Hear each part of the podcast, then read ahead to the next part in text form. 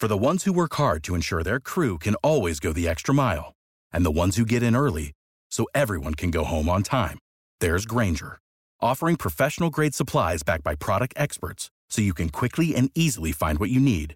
Plus, you can count on access to a committed team ready to go the extra mile for you. Call, clickgrainger.com, or just stop by. Grainger, for the ones who get it done.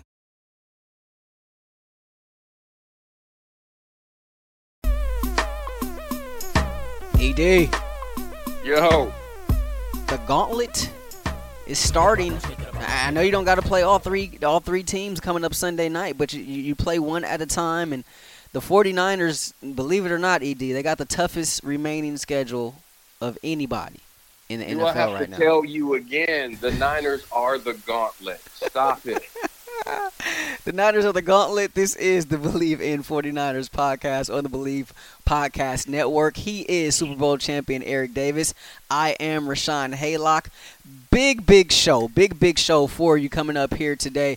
Um, this is episode 22 for us. So nice. We had to do it twice, ED, and you know we're we're, we're gaining. We're, we're up to about five listeners now, and, and the crowd wants more. And um, pretty soon they're going to be clamoring for the, the hidden tapes of this podcast, the, the lost That's it. episodes of the Believe in 49ers podcast. Well, that won't that won't happen until we get to. I think we got to get to eleven listeners. 11 Once listeners? Eleven. okay. Eleven. Then we'll hit them with the best of. Then we'll hit them with the best stuff. All right. Well, Yeah. we're, we're, we're, we're getting we're about halfway there. So ho- hopefully we get there. Big show, you- big show for you coming up here today. We'll have Cam Inman from the San Jose Mercury News. He covers all things 49ers. Of course, you're a member of the faithful. You've probably read him once or twice or a million times in your life. And then also we'll head out to Green Bay to get the Packers perspective from Josh Moser, who is the sports director at Fox 11 out there in Green Bay, and also the host of Inside the Huddle, which is a Packers themed uh, TV show out there. So he knows all things Packers. He'll catch us up on that.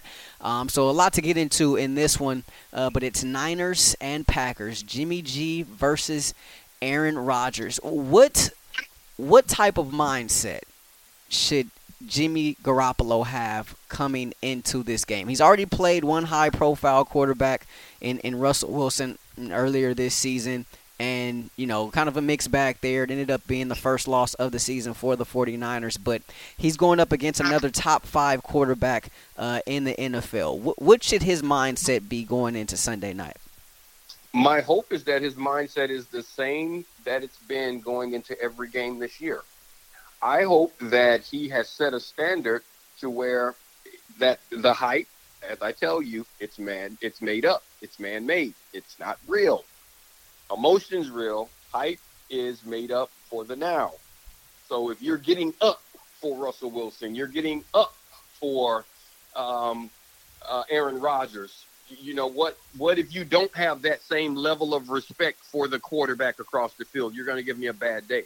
So my hope is that he has the same mindset that he's had all year long. Why? That mindset has given them an opportunity to win nearly every game. Actually, it's given them an opportunity to win every game, and they've won nine out of ten. So that's where I want him to go. I'm, I'm hoping that he just sticks to the script. You don't want to get in, involved with the ebb and flow of things, man. You know what I'm saying? I just want you. him. I hope. I hope that his prep has been no different this week than any other week. I hope that that the same jokes that he pulls, the, you know, the same weights that he lifts, the the the time in the in the film room studying everything. I hope that is exactly the same because if so, the faithful will feel good because they really are onto something. Because his game shouldn't change based on the competition. You, you said something earlier in the week, and you said he- has a little Brett Favre in him. And do you think? I I know we've we've been somewhat critical of him, and you know some of the throws that he makes. It seems like every game there's there's a throw or two, and it's like, oh my gosh, what are you doing? What did you see there? Do, do you think that what we're seeing right now from him is in, that gunslinger mentality? Is this is this early stages? Is this early development of Jimmy G, or or is this just going to be him? Like, is he just going to be that guy who who you know his interception numbers may just be up. You know, he he may not have the best you know TD INT ratio, and and he's just gonna gonna get out there and rip it and take his chances week in week out. Well, you know, we were talking, and I said I, I kind of looked at that, and the more I watch him, I think that, that could just. I'm I'm wondering, and I'm going to now pay attention to it because it dawned on me like maybe this guy does have a little bit of that Brett Favre where he's going to take a chance. He just thinks that he can make every throw, he can fit it into any window, regardless. Maybe that's just going to be a part of his makeup. It is a part of his makeup. So I'm going to watch it and see. Now, some of the mistakes, some of the throws that he's made, they will disappear simply because he's going to spend more time out there. He's going to get better at reading defenses. He's going to get better at understanding uh, what is happening to him. He, he's going to get better at knowing that uh, something has just changed on the fly. You, you know what I'm saying? The more reps he gets, so those things are going to happen. He's going to get better as as just time on the field. Every player gets better. You're going to improve just by being on the field. Like every, you know, everyone said that, hey, Jimmy learned a lot while he watching Tom Brady. Yes, but you don't improve as a player without playing. So he's going to improve. But that mindset of trying to fit it in, if that's truly who he is, he's going to throw those interceptions. But without that mindset, he won't throw the touchdowns either. So I'm okay with it as long as he's higher on the touchdown. You know, if, if you're if you're three to one, four to one, four to two, and you're giving your team opportunities, taking advantage of the defensive turnovers, all those type things, yeah, then they'll be he'll be okay. How about Deebo Samuel? He, he he's emerged, and here's here's a stat that I found. Ed, I know you're not a big stat guy. I know you're not a big big numbers guy, but Deebo Samuel back to back 100 yard uh, receiving games if he's able to get past the century mark on Sunday against the Packers, it'll be the first time since 1995 that a Niners receiver has had three straight 100-yard receiving games. Last Niner to do that was your old pal Jerry Rice. Um, have they found something? Have they found something in Deebo? Is he is he showing that he, he can be be that guy? Well, let's see. I mean, he's he's had two good games. And, and you know, you say, I say I'm not a big stat guy. I mean, I don't talk about a lot of stats. I just try to explain the stats, and and those stats say that he's played well the last couple of games. He's taken advantage of his opportunities. Um, can he be that guy? Is based on can he continue to do it? That's that's the only thing right now. It can can he consistently make those plays? If he can, he's that guy. And then that's what you want to see. I mean, he, he's had a couple of good games. I think he can be that guy. I think he's shown that he can make those plays. The question is prepping, mindset. Same thing we just said about uh, Jimmy. You go in and you understand that that's who you are. That's your makeup. And you play the game that way. So that's what I want to see.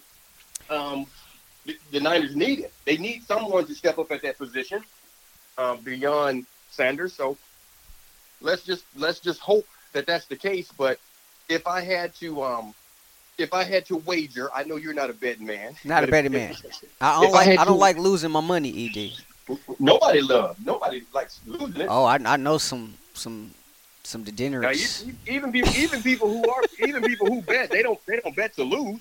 Nobody likes losing it. But they go back. they go back. I don't understand but, but it. They go back because they're trying to win, man. They, they, they never think they're going to lose, man. You don't you don't take a bet thinking you're to lose. It. It's like starting a race. Why start a race if you think you're to lose? If you don't plan on winning, why run?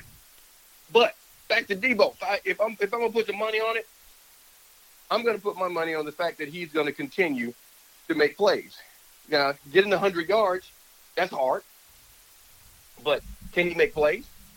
Can can can he come down and, and make big plays and move the chains and get touchdowns and all those type things? Yes, yes. And he'll have his 100 yard games in there. So I don't I don't doubt that he's capable of doing it just like I said about Jimmy, never have to doubt can someone do it when I've seen them do it.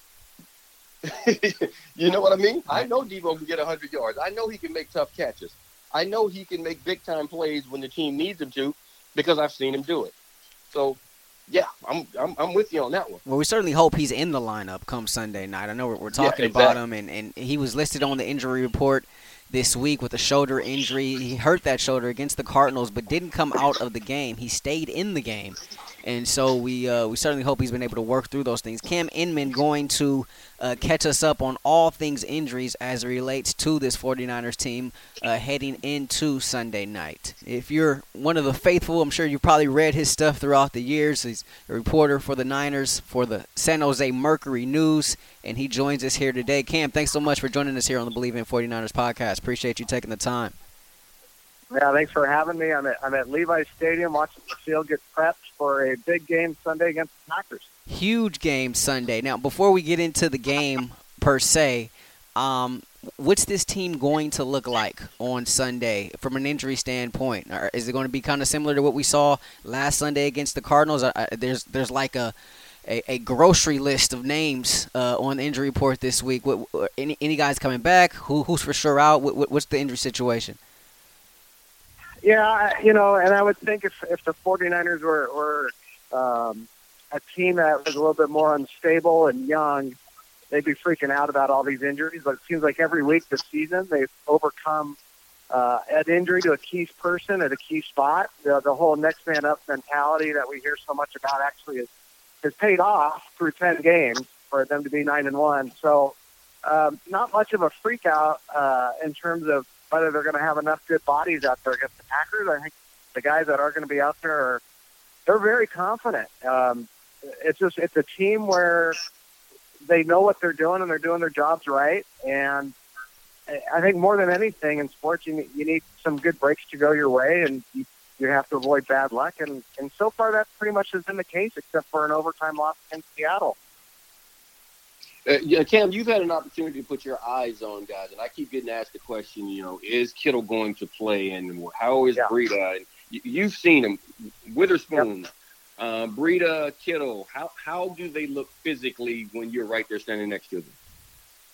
Yeah, you know, it's it's something I can. It's a long list, but let's knock it out real quick. Kittle, the fact that he returned to practice this week um, is a very positive sign. Um, and if for some reason they decide to hold him out this week, it's because it's a calculated move for the upcoming games against Baltimore and New Orleans uh, to give him one more week to heal. But I think he's playing. Um, you know, Deebo, Samuel, and Emmanuel Sanders you would wonder whether they're going to play through these injuries because you know one's a shoulder, which a receiver needs to go up to catch a ball, and one's a rib, Yes. which Samuel. But these guys, their mentality, these are tough guy receivers. These are not your prima donna. I'm not going to fight for the ball guys. So I think they're playing through their, their injuries. I think they'll be on the field. Uh, Breida, I think, is going to be more of a calculated move to sit him this week, even though he looks fine. I, I was walking behind him the other day on the practice field, and I was looking at his ankles. He, he looks fine. But when you have three other healthy backs, um, and, and you can stash them rather than go with the four running back Mount Rushmore approach, uh, I like the fact that you can hold them out for one more week. Um, Joe Staley, I don't think he's playing because of his uh, finger surgery. I think they want to keep him out a couple games. And then Witherspoon is an interesting one. And Eric, you can speak on that because he was playing really well the first two, two, three games, and he gained a lot of equity in those starts. And then Emmanuel Moseley got his first crack really as an NFL cornerback. Uh, he showed a lot just in terms of he was aggressive. He's got that mentality where he's not afraid to back down to anybody. He did not give up any big plays. He gave up some receptions here and there, but nothing where you said you got to get him off the field. So he doesn't need to get off the field. Does Witherspoon have to get back on the field? It's an interesting dilemma of what they're going to do. Um, I think they may want to get Witherspoon out there um, because Rodgers is going to test either one of them. Um, so either way, I think they're fine. It's that's kind of the more fascinating, I think, uh, predicament to watch in terms of what position is is uh, more a risk here against Rodgers and the Packers. Yeah, and you know what I think in that situation, uh, you, you're right. Witherspoon did earn that equity, and, and Cam, this is what I would do if I if I were the DB coach. I'd go up and I would literally tell Kyle, Kyle, this is what I think. Let's put Witherspoon back out. If he's healthy, put him on the field. Reason being, Yeah. we know that E Man has shown us he can play. Let's Yep. get Witherspoon out there. He was the starter. It's easy to tell E-Man that look, we're going to give him his job back because he lost it to injury, not to play. So now you have two guys that understand the positions that they're in, and they Right. are willing to play and get the job done. And you don't mess with a young a young player's head. That's the way I would do it. Even Sherman was saying that a few weeks ago, going, "Look, well, when Witherspoon's healthy, he's back in the start lineup." It just you don't want to steal the starting spot from a guy that's kind of put in his time and has shown, hey, he did well to earn it. You know, if he didn't play well those first couple games, then he doesn't need to get the spot back. Um, if if Moseley was playing better than him, but I mean, they're yeah, I mean, it, I think it's his job, and when you go into the playoffs, there's going to be more more you know, it's going to be pressure packed. So I want a guy that's ready for it and uh, these these next six games are going to be pressure packed.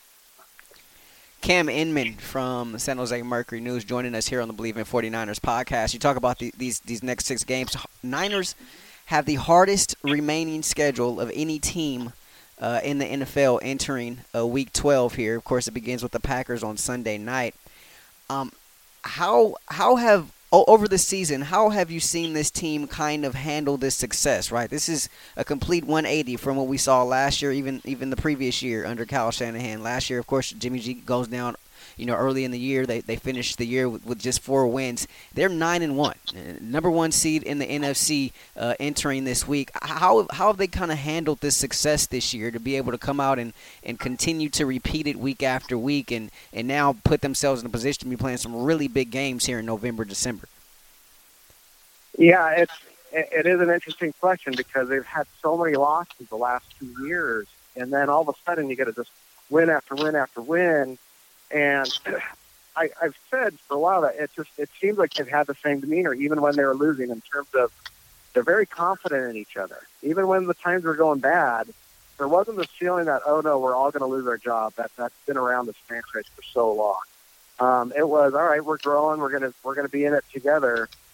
And the fact that there's usually a different hero every week, um, it- just seems to like bond them even better. And you know they have this subtle swagger that's kind of emerging, especially on defense. I mean, when things go bad on offense, which happens in the NFL, it's not a doomsday scenario anymore. Now it's kind of like sweet, but we're going to watch the defense again do their thing, and that is that is something I have not experienced around here um, in my 20 years. I mean, you got to go back to those those days when Eric Davis was controlling the defense. well, you, you know what? You know one thing, man, that I'm looking at. I know what you mean about this swag that's growing.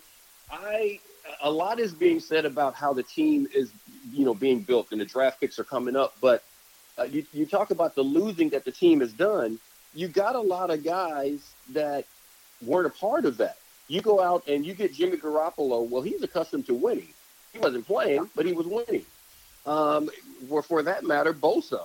Bosa, he was winning. Dee Ford, he comes from winning.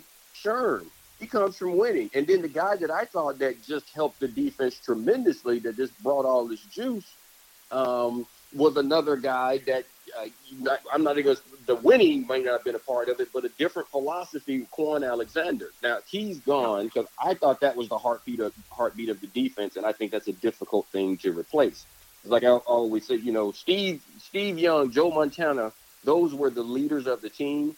But Ronnie Lott and Tim McDonald, they were the heartbeat. They were the pulse when I played. That's what I think Kwon Right. is. Who who is that guy for them right now? Well, Kittle. I think uh, I think it's Kittle. And if you if you're talking about defense, well, you know they want to put DeForest Buckner in there, but it's not. That's not Depot's nature. He's more of a uh, subtle guy that's not going to be just too demonstrative. Sherman can be that guy if he needs to be. He's made enough plays now. He's got the three interceptions. He's back getting the top of Pro Bowl voting. So I mean, it could be Sherman, but I, like you said, it needs to be somebody in the middle. And so Fred Warner, you know, he learned a lot under Kwon this year. He is a good-looking tandem, and it's a guy that he's really kind of been under the radar because Fred has not had any big signature plays, I guess, in his year and a half as a Niners middle linebacker. But he's taken on more of a vocal presence this year, and and he kind of watched Kwon and how uh, just the energy is needed to pick everybody up. And you see him after like after every practice, he's uh, stretched before they get out there for team drills. Fred Warner's the one with the primal scream leading everybody together. Okay, so as much as Kwon, you know, was seen by everybody as, hey, this guy's got the energy, he's got the swagger, which is absolutely true. He kind of left it up to Fred to, to kind of rally those guys as a team bonding kind of source. Um, and it's a matter of if Fred makes some big time plays, that's going to carry over more. I mean, Kwon made, you know, he had an interception in Cincy, forced a fumble in Washington, which, you know, immediately gives him more credibility than just a new guy in the block with energy. Um, and then Dre Greenlaw, who replaces Kwon, makes a heck of a play in the end zone to force overtime in Seattle. So I guess the, the good thing is they have enough options. Where, Yeah. You know, they can look around and, and figure out who, who they want to have them lead. It's kind of a the beauty of it is they're not desperate for the leader. There's enough of them to go around. That's, that's definitely good to hear. Cam Inman from the San Jose Mercury News joining us here on the Believe in 49ers podcast. Now, of course, Cam, and we got to talk about Jimmy G. And it's it's interesting. The, the, the two of the last three weeks, the Cardinals are, are basically like, I dare you to beat us, right? And he ended up doing it on on Halloween, and, and they came back and they doubled back last Sunday, saying, you know, I, I bet you can't do it again. And although he labored, he was able to get it done. Um, a couple interceptions, a few bad throws here and there, but he finished with four touchdowns, another career high uh, in yards. How has how have you seen that tandem between Shanahan and Jimmy Garoppolo grow throughout the course of this season? Um, that has allowed him to continue to take you know these, these little baby steps week in and week out. Because this is a guy, and Eric Eric and I talk about this all the time. Um, you know, he, he may have been he may have been in the league for a while, but he doesn't really have that much experience. Like he barely has a, a full season worth of starts under his belt now. Um, you know, as we enter week 12 now, how has that relationship be- begun to fester? Where you know he's beginning to make these these these um, good increments uh, so far throughout the course of this year. Yeah, I think it's actually it's it's perfect because you know Jimmy has learned a lot. He's all last year when he was hurt, he was able to learn in the film room, learn the offense better. So when he's on the field now, he just seems to recognize what's going on defensively a little bit better. Although there's usually the one or two throw lapses where you're looking, going, "Who's he throwing to?" Um, Every that week. kind of that'll come with yeah, yeah, every week. But you know what? There was a great stat this week that uh, Josh Dubow of the AP found out that after each drive after those 10 interceptions, I think Jimmy is 32 of 35 for like 345 yards, Wow. a couple of TDs, and no picks. So the fact that he bounces back and Kyle trusts him to run the offense better after it, uh, and not only that, I mean, he's been able to really be under the radar through 10 games. You're nine and one as a starting quarterback.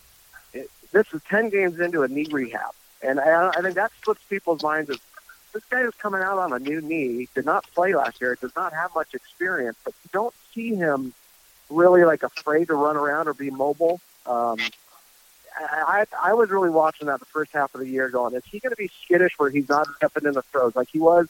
I think in Kansas City in that exhibition game, or was it in Denver? Whichever one. I think it was Kansas City, where everybody's like, oh, this is not good. Um, he he showed no hindrance, and he just seems really confident, but he's not overconfident. He his whole demeanor is, I want to be like one of the guys. I'm a, I'm a former high school linebacker. I want to be treated as one. I don't want to be treated as the prima donna. I have to be the face of the franchise, but I can be um, because I know that's part of the role. And um, the fact that you have six games to go in the regular season plus playoffs, eh, I think Jimmy's going to emerge on the national stage, and, and Sunday night's going to be a big one because you know Aaron's the one that has the spotlight, and Jimmy's kind of been in the background. Well, Jimmy can steal it. Hey, Cam, I've said that this guy has a little bit of Brett Favre in him. Um, Yeah. And and by that, not the athletic ability, the strong arm, all, you know, all those things. It's just the fact that he believes that he can make every throw, and he's going to throw interceptions. He may never be that that that Russell Wilson, you know, twenty something touchdowns and two interception type guy, because I think he's always going to have that throw where we say, "What is he doing?" Because he believes that his right arm can fit it into that window. Uh, what, what's your thoughts on that? I do, but at the same time, I think there is doubt about some of the receivers. Um, I don't think he has any any problem throwing to George Kittle. I don't think he has any problem throwing to uh, Emmanuel Sanders. Deebo Samuel's gained that trust really fast the last couple weeks, which is great. And that's going to be a connection for years to come. After that, I think there's hesitation of, do I want to try to thread this into Bourne? Is he going to catch it? Yeah, okay, let's go for it. Is, do I want to try Dante Pettis again? Probably not. I mean, there's there's times where you know he's throwing at Pettis and it's a contested ball and the defense ends up with it and people start questioning Pettis. But then there's other times where Pettis gets open and makes a touchdown, like he did against Pittsburgh or he did against Arizona. Um, I think Jimmy's Jimmy's a guy that you want to you got to earn his trust. If you're not going to be in the right spot, he's not going to go at you. And so that's why this receiving corps, you know, after those Monday night drops, that was a really big blow for them. And the way some of them bounced back against Arizona was really good. I like the fact that Richie James emerged, but he only had one target. So I mean, there's there, there's there's guys that Jimmy hasn't hit up yet, like even Celek too, um, where I know Jimmy trusts them and he can still use them coming down the stretch that defenses may not be uh, anticipating. Last one for me, Cam. And you mentioned Dante Pettis. He's been we we're fresh. This is our first year doing this podcast, Eric and myself, and it seems like the name we've heard the most, even more than Jimmy G, um, from fans and you know 40, 49er fans, has been Dante Pettis. Um, they they just want more from him. He's become polarizing in a sense, and after that Monday night game, Kyle Shanahan stood up at the podium, and I believe it was the Monday or Tuesday presser. I, I, I don't know. I'm pretty sure you were there though, and it seemed like it was a message sent to Dante Pettis yeah. in, in, a sense that you know he, he basically challenged him and, and, told him, look, he's he's gotten opportunities. It's time for him, him to make these plays. We're where does he sit right now? Where does he stand right now when when you look at the depth chart, when you look at even his future here with the San Francisco 49ers, him potentially bouncing back, or, or is this something that may have kind of just run his course? And why do you think he's had the struggles that he's had? Well, I don't think he's written off yet. I mean, that's the thing. Like, if Sam, if, if Deebo and, and Sanders can't go, I don't think Kyle would hesitate to put Dante back in because he still believes in him. He's he's still a really young receiver, but he's got to pick his spots. And you know, he has given Dante some opportunities. He, after that overtime loss in Seattle or against Seattle, okay, the second down throw in overtime, Dante comes across the middle, doesn't make the catch, it's a drop. Everybody goes crazy. Well, guess what? He's not known to make the over the middle catches. So I don't know if that was the best play call to send it to Dante over the middle. Hmm. Um, everybody's known that that is not his MO to make that kind of catch. Um, I, I know they want to bring it out of him, but it hasn't shown yet. So it's almost like, well, he's there. He's going to get there. We can't give up on him. Uh, he's not. He doesn't have a bad attitude in terms of talking trash to the media and whining and complaining about it. He's been around pro sports because his dad's been the Astros and he's been in the you know kind of Major League Baseball for so long. So Dante knows it comes with the territory to get criticized if you're not if you're not you know taking advantage of your opportunities. But I think he still can. I'm with you on that, Cam. I, I, I first of all, he you're drafted in the second round. That right there lets me know you're yeah. not void of talent. And then it's all about finding out what a guy does best. That's what I say. I'm not writing Dante off either because I've seen him make plays. It's just a question of being consistent. Uh, hell, for that matter, Randy Moss is in the Hall of Fame, and you might not find ten catches in his entire career across the middle. He didn't go across the middle. He just went down. He did everything outside the numbers, and, and he was right. the best at it. So you're capable of doing that. So Cam, uh, this game, Green Bay, toughest matchup that you see coming up. Um, the toughest matchup I see. Well, here's two I'm going to give you because these haven't been talked about much. Um, with Staley not in, you're going to have Justin Skule play left tackle, and he's been okay. Um, playing about half the year there. He hasn't really gotten Jimmy killed or anything, so that's good. But he's going to have Preston Smith and Za'Darius Smith of the Packers coming at Jimmy. So he's got to hold his own there again, and yep. they got to they got to they got to get the run game going. Obviously, that means not only Justin Skule but all those blockers. They need to get that going. And that's number one. The other thing I, I think nobody's talking about, okay, is is uh, is Shanahan. If, if everybody looks at it as Shanahan against uh, or, or as as as Robert Saleh against his old buddy Matt LaFleur, right? They mm-hmm. guys are Central Michigan grad assistant. Guess what? Kyle Shanahan's offense is going to get up against Mike Pettine's defense. And yeah. Shanahan used to work for him in, in Cleveland. Uh, I think Kyle is going to know how Mike wants to call a defense, and I think Kyle can eviscerate that like no other offensive coordinator or offensive mind in the in the game. So it should be fun to watch. Absolutely. Cam Inman from the San Jose Mercury News. Thanks so much for joining us, Cam. We appreciate you taking the time. Of course, faithful, you, you guys read his stuff uh, weekly, and, and you can find him on Twitter at Cam Inman. Uh, definitely appreciate you taking the time. Have fun out there on, on Sunday night. Okay, thanks, guys, for having me. Have a great weekend.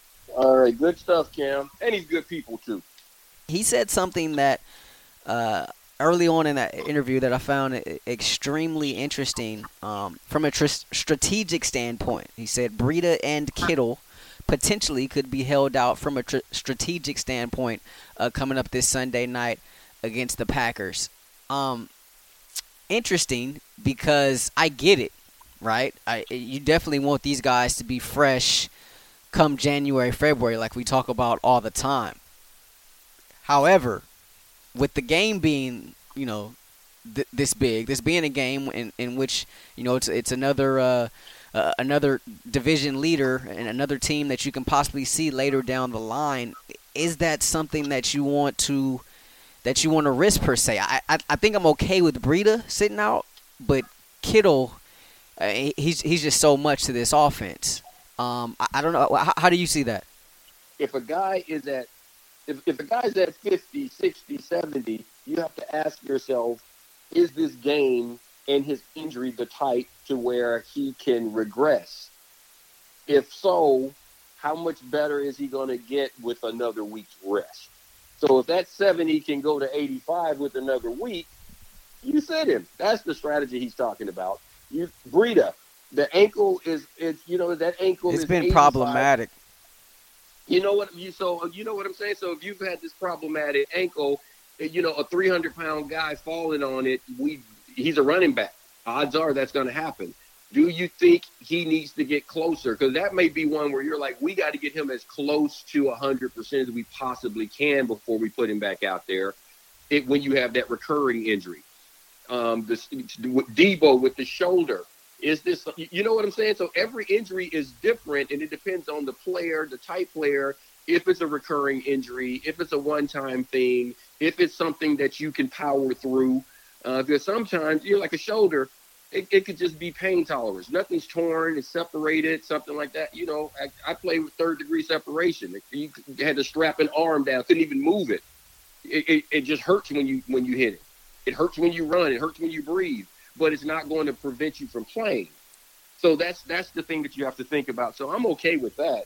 What I found most interesting about his comment was, uh, you know, about his his comments were the the matchup, and I had forgotten about that myself. The the Mike uh, Pettine, Pettine Shanahan, yeah, you know, Shanahan head to head, and see that goes both ways. Now he he's just assuming that Shanahan is going to just tear him up uh, because he understands Mike Pettine. What that, but again, that goes both ways. Yeah. Mike Pettine also understands what Kyle wants to do. He understands how he likes to util, utilize talent. Uh, he may be the best equipped defensive coordinator to deal with what he's doing right now. So that's that right there is going to be an interesting chess match, uh, and and a lot of it, which which goes back to what I've always said about the quarterbacks going head to head. It it will how this game is played out by the opposing team's offense will have a lot to do with it. Because if if the defense can shut down, if the defense can shut down Aaron Rodgers, that's going to give Mike. I'm sorry, that's going to give Kyle so much more freedom to do everything he wants to do. You know what I mean? Yeah. Yeah, I, think the the LaFleur and, and Saleh dynamic is is is interesting as well. And you know those guys knowing each other, but also you look at Matt LaFleur, and a lot of people see him as a McVay guy per se, right? Because he he went to Tennessee after that stint with the Rams, and it was one of those you know one of those times where you know the, the big the running joke was you know if you're, if you're a friend of Sean McVay, you know you're gonna you're gonna yeah. get opportunities, but really the, there are more similarities and more of, of, of his his pedigree comes from Kyle Shanahan. You know, um, just in terms of his offense. So I, I think that'll be interesting, uh, an interesting dynamic as well. Um, the Jimmy G thing was fascinating in the sense that the bounce back, right? and and we talked Uh-huh. about how he battled against the Cardinals, um, and and and he, he and and Cam brought up that interesting stat about you know if he throws an interception, he comes right back and he ha- he has a great drive and his completion percentage is, is through the roof. Um, and then he brought up the knee as well, right? It- Could it be possible that we and, and and when I say we, I mean, I guess the the faithful in general, right? Fans in general of the Niners ha- have been too critical of Jimmy G. No. No, you have to understand, dude. That, that's what happens when you put on the colors. Let, let me. This is this is something that you know when you walk into that building, because when you walk into it, you, you're going to walk in and you're going to see that furniture. You're going to see those trophies. That's the standard. You play quarterback for the San Francisco 49ers. You are not judged by the other quarterbacks in the league. The fan base, the faithful, they're judging you by Joe Montana. They're judging you by Steve Young. That's the standard. You play wide receiver. You're getting judged by Jerry Rice. You're getting judged by T.O. You're DB. It's Ronnie Lott. It's Jimmy. Jo- it's Jimmy Johnson. It, it's it's Hall of Famers. That's that's what you have to do. You know that you you you have to play at a Pro Bowl level. You have to play at an All Pro level. You have to win championships. The fans aren't being too hard on him. They, they expect the best, and that's a part of the organization. That's why the team will always bounce back. You'll have bad years. There'll be bad things that happen, but they're always going to bounce back. They're always going to fight to compete for championships. No, uh, unlike the unlike the um, L.A. Rams, you see them in L.A. You see the posters where guys are uh, NFC champions, NFC champions. You see Second the, place you banners? on- you see on commercials they talk about the NFC champions. They they they promote them as the NFC champion LA Rams. That's a big ass that's a big ass marquee saying that you lost. 49ers don't do that. 40, 49ers don't care about the ones that you lost. 40, the faithful don't care about the ones that you lost. They appreciate the effort, but you're supposed to win. So I don't think if people have been too critical of Jimmy. You expect Jimmy to be one of the best quarterbacks in the league because he has to be because the Niners expect their quarterback to be one of the best quarterbacks in the league. That's just the way it is, and that's just what you sign up for. And I don't care if it's not fair. Nobody tried to make it fair for me. They just told me you got to put some furniture in this building, and until you do, you're just a guy. And what I tell you, you can always replace a guy, right? Yeah, you can always replace a guy. Uh, we, we told you it's a big show, um, and, and still plenty more to get to here on, on, this jam-packed edition of the Bleav in 49ers podcast. It'll be Jimmy G against Aaron Rodgers coming up Sunday night. Big game, Niners versus Packers, and let's get the the Green Bay side of things. We're gonna give a call to our buddy Josh Moser, um, who who works out in Green Bay, works for Fox 11 out there, and, and is the the host of Inside the Huddle, the Packers show out there. And so we're gonna give Josh a call. Let's see how this works. It's live radio here, folks.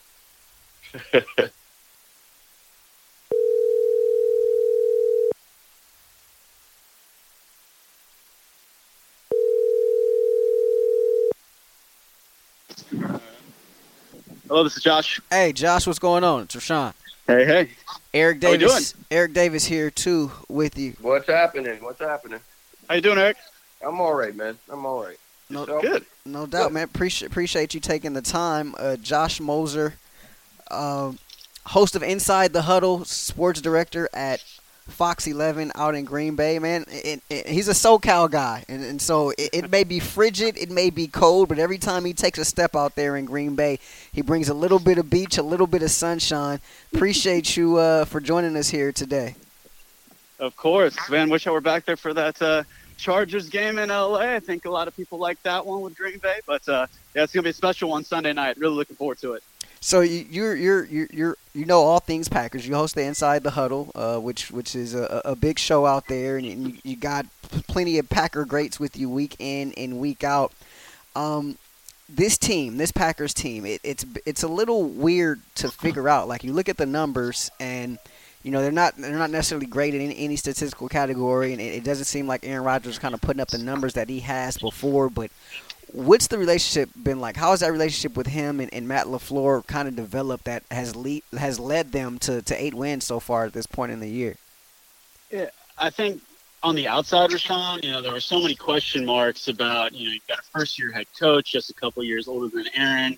Aaron really had only had one coach as a starter, and that was Mike McCarthy. And he's so good at just being able to extend plays and using cadence at the line of scrimmage. And, you know, you wanted him to be Aaron Rodgers. And in the beginning, it was all of this, you know, they're going to hate each other, all of this unrest, but it's really never been that way. And really, the biggest thing with Aaron Rodgers is you've got to earn his trust from being a media person to being a rookie on the roster to being on the coaching staff.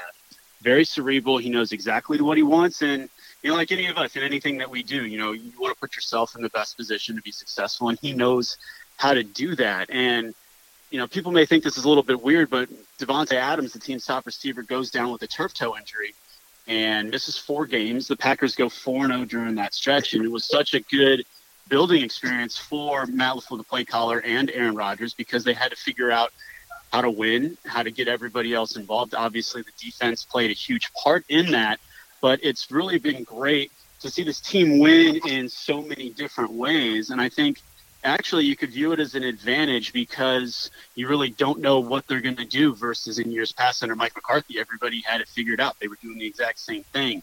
So now when you've got this scheme and you can actually try to scheme up other teams, it's going to be a huge help. Plus, you add in the Aaron Rodgers factor and just his ability to read defenses. I think maybe as the best in the league right now. That's something they they're really looking forward to. But this week, you know, of course, you've got Shanahan who taught LaFleur a lot about football. So there's going to be a lot of similarities, and it's, going to be very interesting.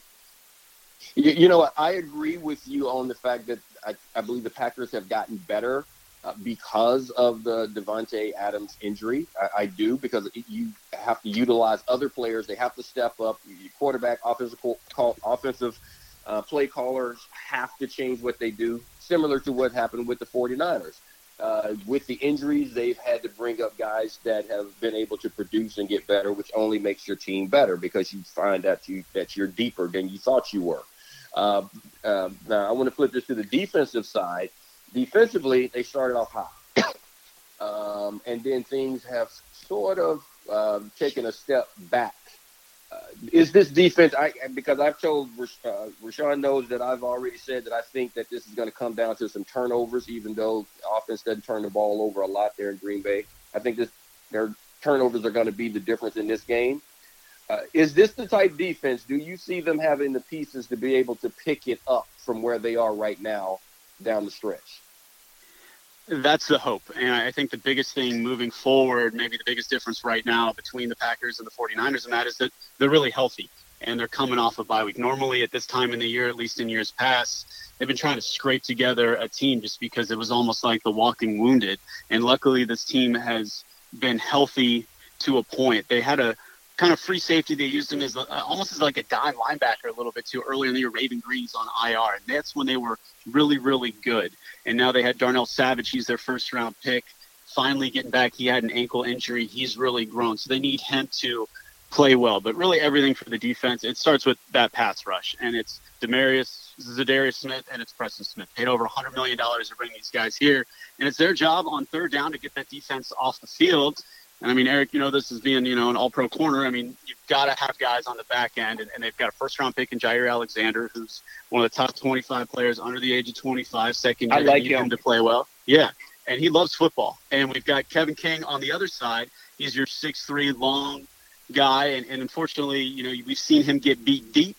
And, you know, he's got to he's got to play better. I think if he plays better, that's going to be a key on this defense. And then it all starts with Blake Martinez, he's the quarterback. He's the inside linebacker. He's been dealing with a fractured hand. Has been playing with a club the last four weeks, so he's been doing a lot of therapy. And I, I think he he told me he's like, man, it's hard. You're just a step slower, and so hopefully the the cast will be off, and he will be, be able to go full go here against the 49ers. And and that's that's what they're looking like. But I mean, you know, you got to stop the run, and that's where this team has been gashed, and they've got to figure out a way to do that. And if they can do that, you know, and make plays, but as you said, turnovers, turnover differential plus minus, possibly the, the most important stat in football when winning games.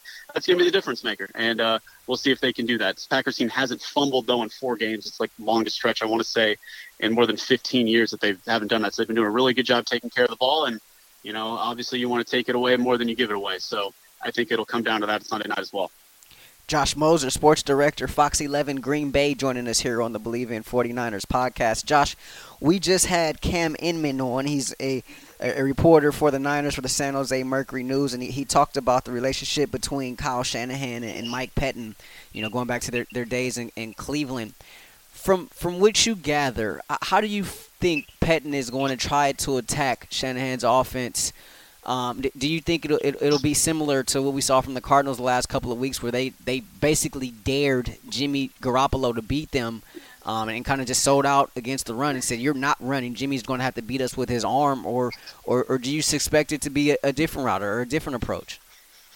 I think it'll try to initially be the same. Eh, you know, if they get down early, then you might try to bring more pressures. But I mean, Green Bay really hasn't been blitzing all of that much. You know, they want to create pressure with three, if not you know four guys up front max, so that you can actually play coverage and and you want Jimmy to, to take advantage of those one-on-one opportunities. They want him to make those types of throws, and especially with the Packers really struggling to stop the run, no doubt that's going to be the emphasis. But it, it's kind of these are always really fun games when you've got the coaching personnel. You know, they know each other so well, so it's kind of becomes are you going to switch it up and try to throw a curveball at him? Or are you just going to say this is who i am this is what we do and we're just going to be better at it than what you are? And i think it's more of that that latter mentality where this week in practice this sounds coach talk and cliche but they have been doing so much more on just fundamentals at this point. Yes they're coming off a bye week but they're really spending a lot of time on those fundamentals and it sounds like they're going to put their guys in one-on-one situations and they're going to let Jimmy throw it, and they're just expecting their guys to to win those one-on-one battles. You know, I've seen them, I've watched them, I've studied the film. The 49ers defense is real. Even when they give up things, they're real. You know, the mistakes they make are all correctable. Um, and short of having a running quarterback, it's difficult to move the ball on these guys and score. Uh, how do you, Aaron Rodgers, we all know athletic, can throw the ball on the run, can throw the ball from anywhere, do anything. But he's not what you would call a running quarterback. So how do you see Matt LaFleur, uh, Matt LaFleur uh, attacking this 49ers defense and, and maintaining consistent success? You want to get the ball to your playmaker, and that's Davante Adams. You know, obviously up front, but you know, he's probably going to face a lot of double coverage, and that back end has been so good in San Francisco. But really, I think what's been the most successful so far for the Packers has been trying to get a running back matched up against a linebacker in a passing situation. Aaron Jones is a playmaker out of the backfield, leading the NFL in touchdowns right now, and he's he's special. And it's trying to maneuver him and get him free in a desirable matchup and that's where I think they really, really want to focus. But that's all set up off the run, where they can get to play action and they can actually try to move some of those safeties up. That's when you're going to find, you know, the deep ball. But it's they're really going to try to spread this around. They can't just say, hey, you know, we're going to try to feed it to one guy. And really, the position group that Matt LaFleur really is, in my opinion, is underutilized is the tight end. You've got Jimmy Graham. You're paying him you know, eight figures here. He's got to produce, and you've got to put him in situations where you can get the ball in the middle of the field. And uh, it's trying to find someone in games like this when you're on the road. You know your stars are going to be big, but you need that X factor. You need that one player that's a role guy that can come up and have a big game. And I, I think that's really what this Packers team needs. But they've got to they've got to just take what's given to them. They got to just keep moving the ball, take the underneath throw, and they've got to try to establish the run both with Jamaal Williams as well as Aaron Jones. But I think the key matchup will be trying to get one of those running backs out on the flank and make sure they're covered by a linebacker. That's where they've had the most success. Josh Moser joining us here on the Bleav in 49ers podcast. Josh, what what was the reaction following the the loss to the Chargers earlier this year? What, what were some of the things that they took away from that, especially – as it relates to the offensive line because I, I look at that game and then I look at this Niners defensive line And I saw Big Bosa and Melvin Ingram really be able to get after Aaron Rodgers. And and this this defensive line for the 49ers is incredibly deep. And, and I see them being able to have similar success. Um, what what did they learn from that experience that may be able to help them, you know, coming up here, uh, being able to face this and having having to face such a tough and deep defensive line that, that this 49ers defense possesses. Yeah, I was just talking with David Bakhtiari about this actually yesterday, and, and he says a lot of it has to do with focus. I mean, he was your all-pro left tackle, and he's had more penalties called on him this year than he has in any other season in his career. And when you're in that environment, I mean, Levi Stadium, yes, it's outdoors. It still gets loud in there. And Sunday night game, that place is going to be popping. I, I can't wait to see the atmosphere. But they've had so many mental mistakes on the offensive line, and they have to shore that up.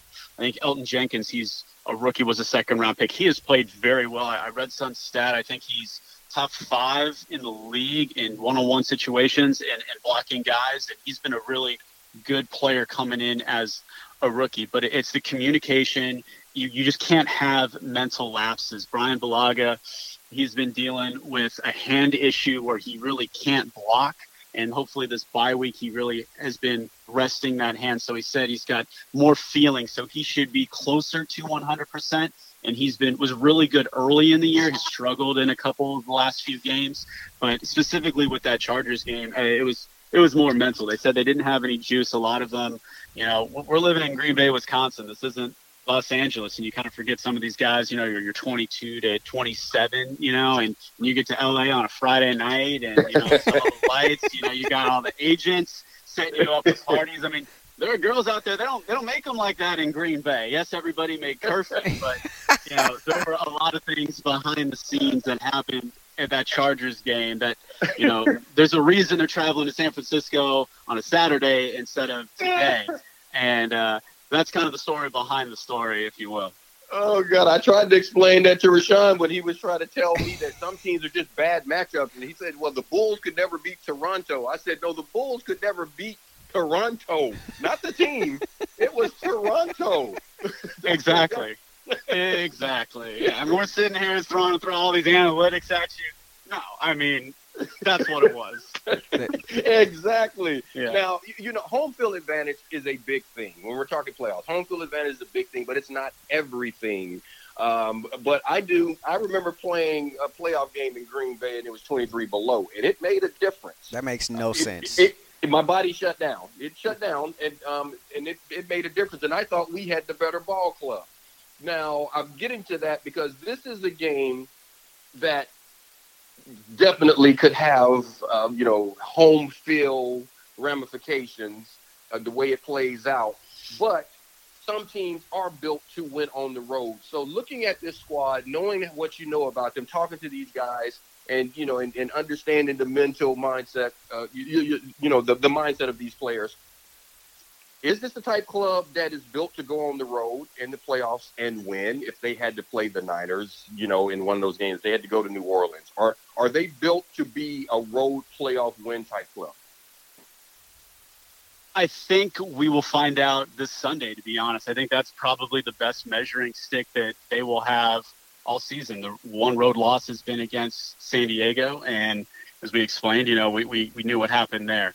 And I think th- this is really going to be very telling. But I mean, you played in Green Bay. There's a huge advantage for the Packers in teams traveling to Lambeau Field in December, January, and they know that if they can play at home, that's they think that is a significant, significant advantage it over is. other teams. And you know, even if you take the stadium aspect out of it, and you go from you know hopping playing a Sunday afternoon game, you're hopping on a plane, you're trying to get your body right, then you're flying again the next week, especially traveling long distances. I mean, if you're looking at the NFC right now, you've got you know you're going to San Francisco, maybe you're going to New Orleans. Uh, you know, there's a lot of plane travel, and just that extra stress on the body is not something that you want to deal with.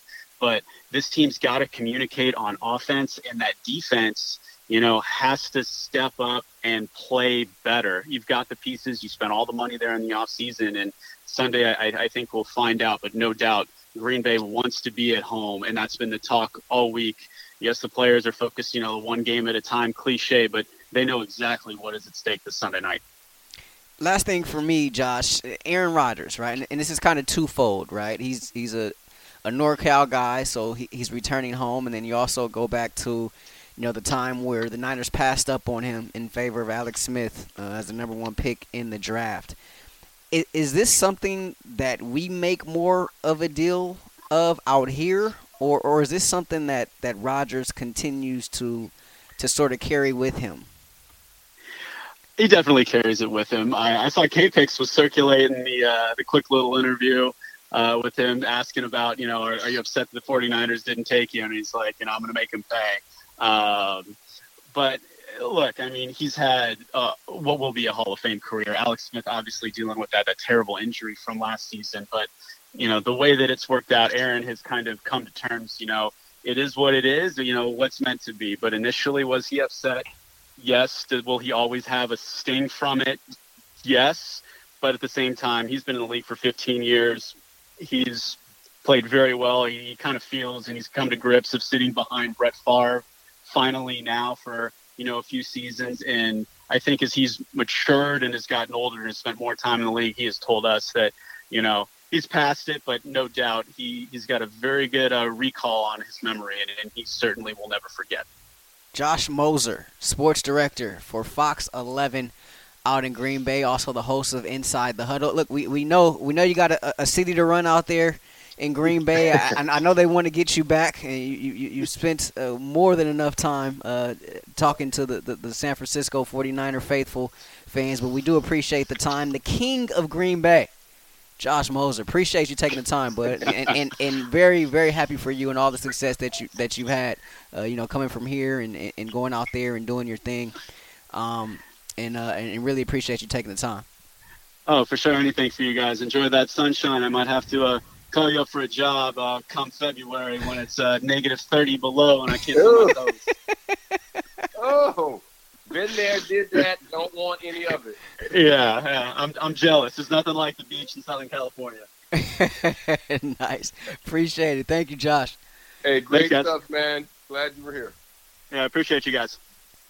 Josh Moser joining us here on the Bleav in 49ers podcast. ED, jam packed show, man. That that that that was fun. I I I think uh, you know a couple couple things learned. Obviously, Aaron Rodgers not over, not being picked um, number one. I, I, think that was huge. Um, but the communication issues on the offensive line, and so much about that unit is about communication and and them, you know, being on one accord, being on the same page. Um, that's going to be key for them. I mean, I, I still like this Niners defensive line. I still think they'll be able to get to get after it. Um, you got a guy like uh, Damontre Moore who just came in, and as you said, you know, week in and week out, the standard is the standard. He's come in, he's kind of upheld that standard last week, and uh, I, I really, I really like this matchup, the the D line versus the Packers O line. Yeah, yeah, well, yeah, well, definitely.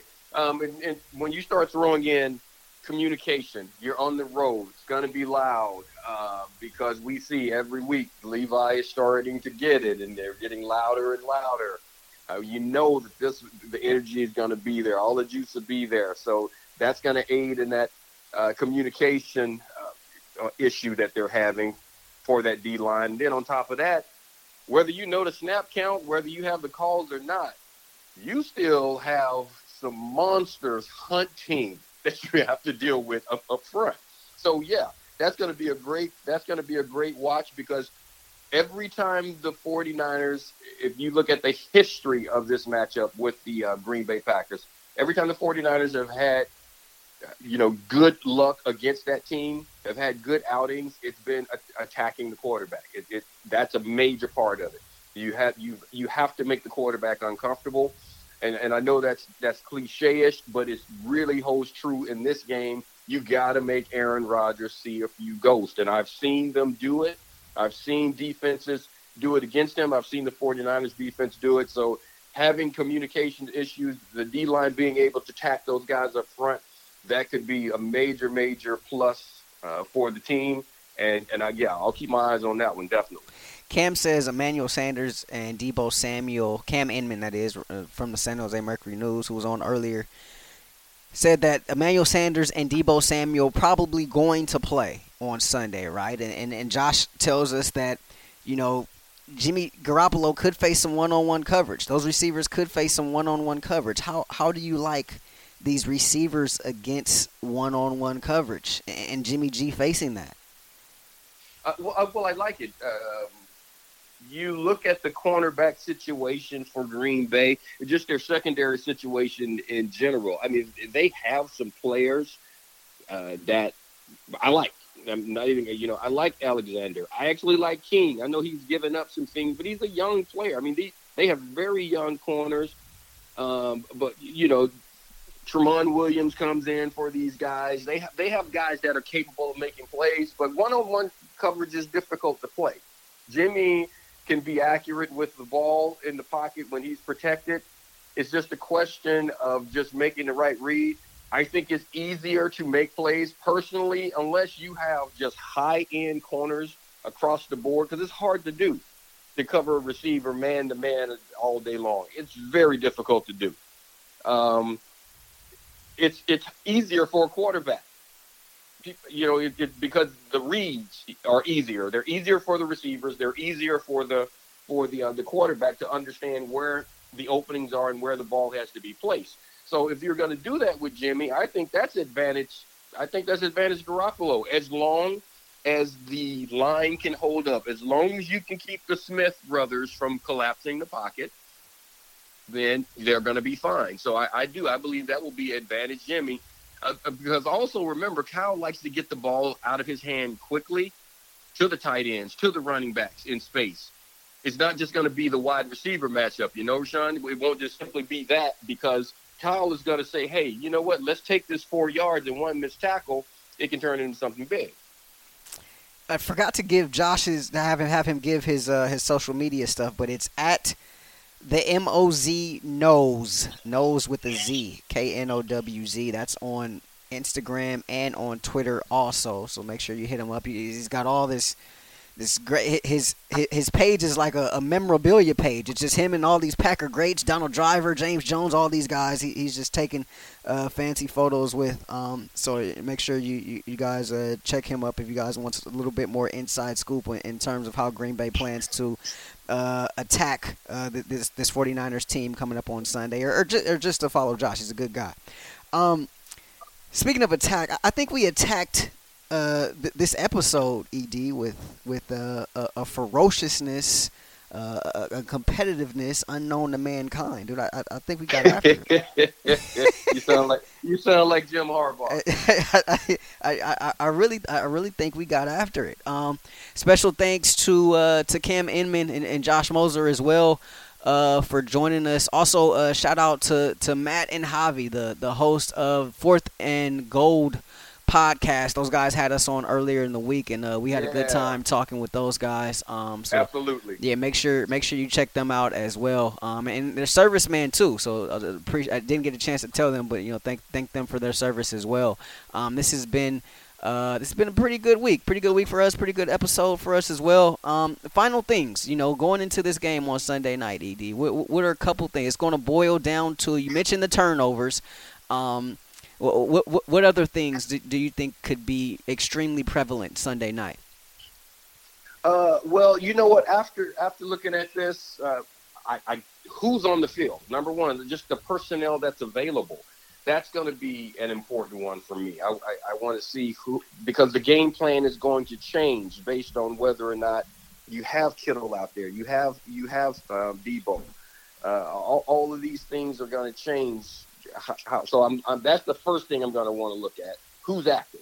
Now, once I know who's active, then it's going to be I want to see who can take control of the game early. This is one of those games where the first five to seven minutes of every half, I think, are huge because you can grab momentum. Both of these clubs are confident. They think that even with the injuries and the backups, that they can win. So it's a question of trying to gain momentum and and then maintain it for the half. So I want to see who comes out early. Niners can't get a slow start in this game like they had last week. So we certainly hope at the end of Sunday night it'll be pina colada time once again for the 10th Oh, time my goodness. this season. Uh, shout out to 49ers Mike as well. He, uh, he's supposed to be going to the game this weekend, um, and it's his birthday as well. So, birthday shout out to 49ers Mike.